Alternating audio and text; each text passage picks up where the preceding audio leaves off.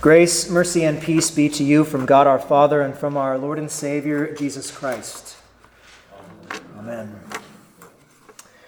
We're at the end of our midweek uh, theme here, which is the which are which is which is witnesses to Christ, the people of his passion. We've seen a lot of interesting characters. Some you may know more than others. And this one you may know very well.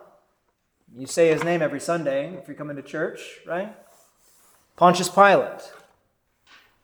Pontius Pilate is kind of an interesting guy.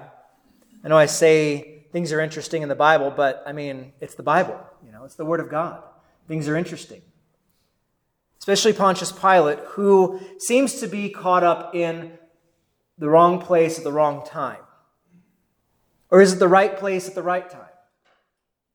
Pontius Pilate is the governor of, of Judea, the, the Roman ruler over a what was known as more of a backwater kind of province of the, the Roman Empire.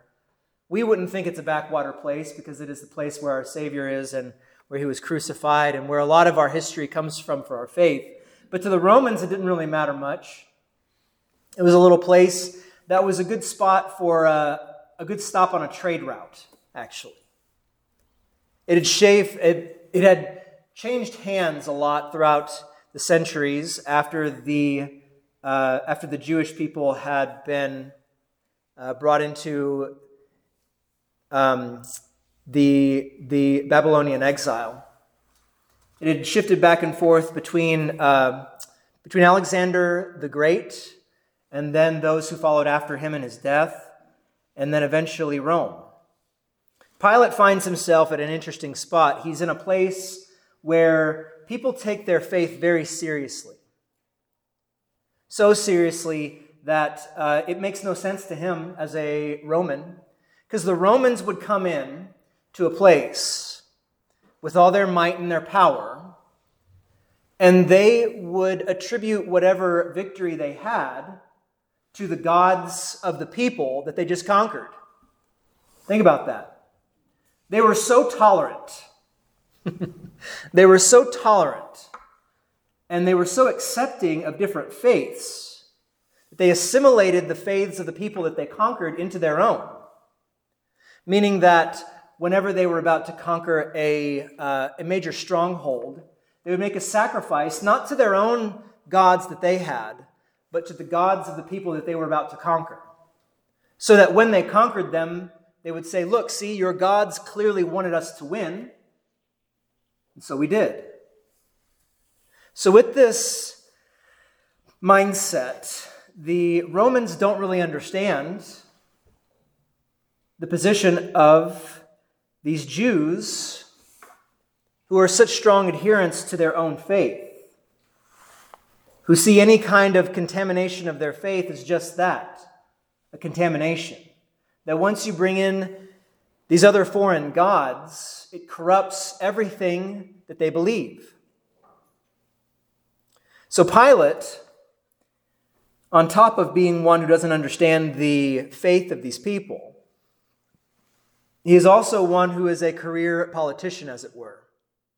He actually marries into his post his wife, I believe, was the, uh, according to the inscriptions and the, the archaeological uh, facts that we have on Pilate, he married uh, a granddaughter of Caesar Augustus.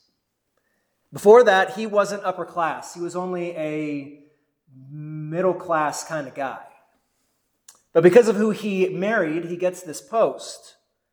And before this point in time, he had already faced a lot of uprisings. He had already killed a lot of people because of what they did in threatening the rule of the Romans at that time. So he has to play his cards right. He has to be very careful in how he proceeds here.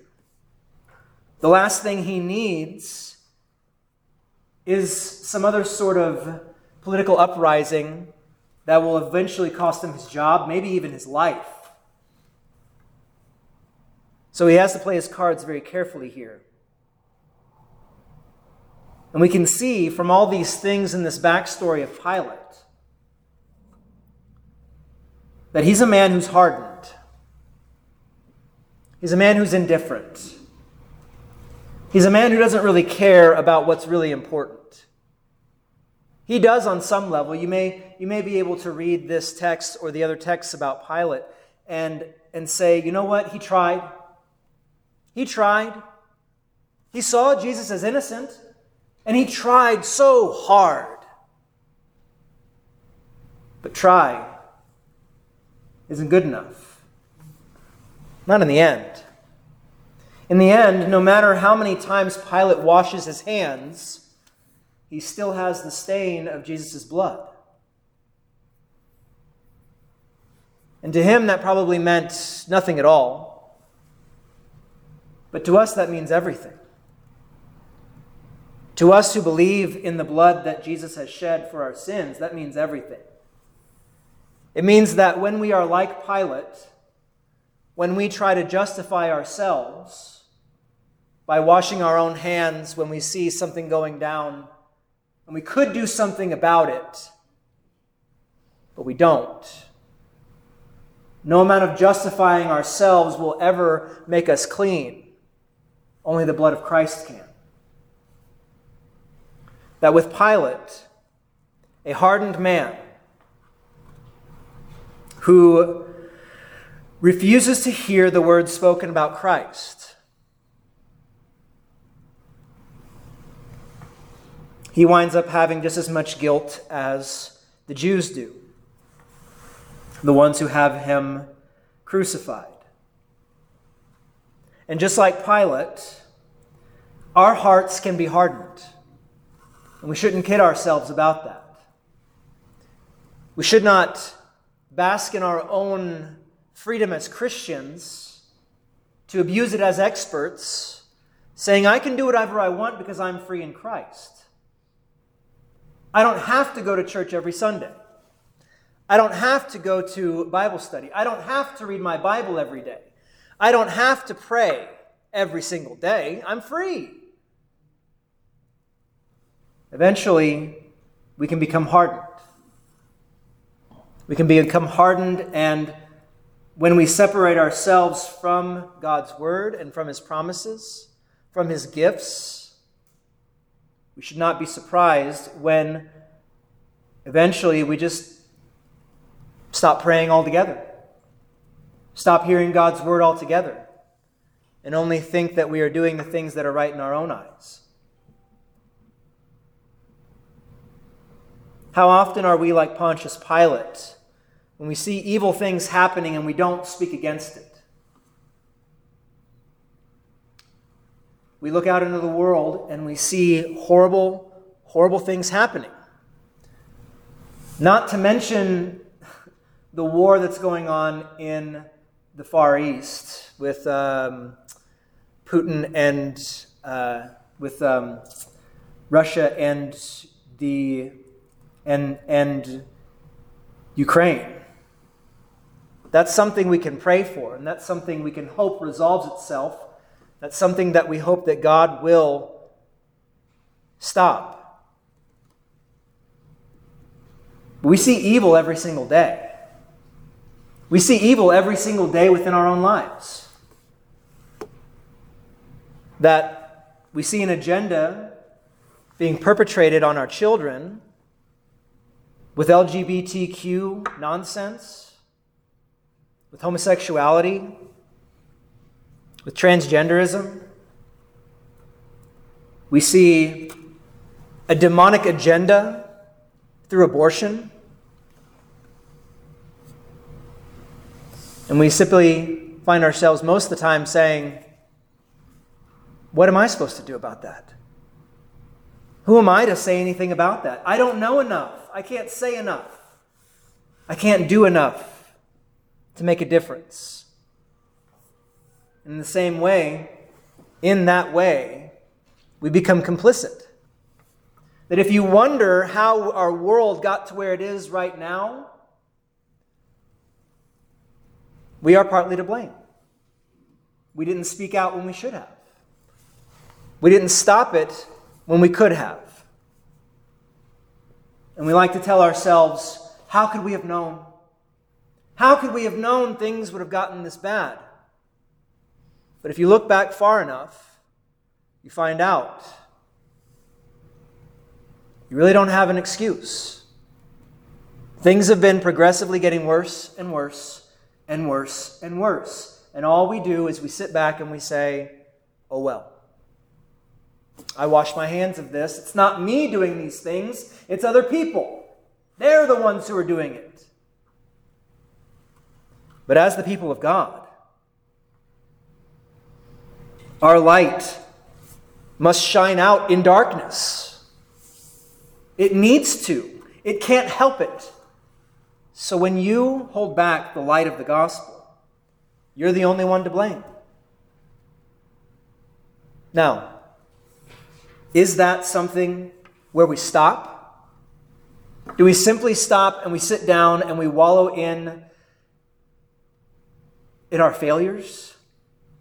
Do we wallow in the the the do we wallow in the despair that ought to come from realizing how sinful we are? No. For we are people who have hope. We are not like Pilate in that way. We are not ones who think that we only can self justify and that's it. We are Christians. We are ones who trust in Christ. We are ones who trust when He says that He is the way and the truth and the life. That no one comes to the Father except through Him. We trust in Him and His blood shed for us. When we hear God's word, we believe it. We hold on to it because that is the only thing that grants us life, that promise. We are the ones who hear the words of Ezekiel, the words that God speaks through the prophet Ezekiel. When he says, I will give them one heart and a new spirit I will put, I will put within them. I will, I will remove the heart of stone from their flesh and give them a heart of flesh, that they may walk in my statutes and keep my rules and obey them. And they shall be my people, and I will be their God. By faith, that is you. Everyone who believes this has had their hardened heart taken away and been given a heart of flesh to live to believe, to trust in Christ and what He has done.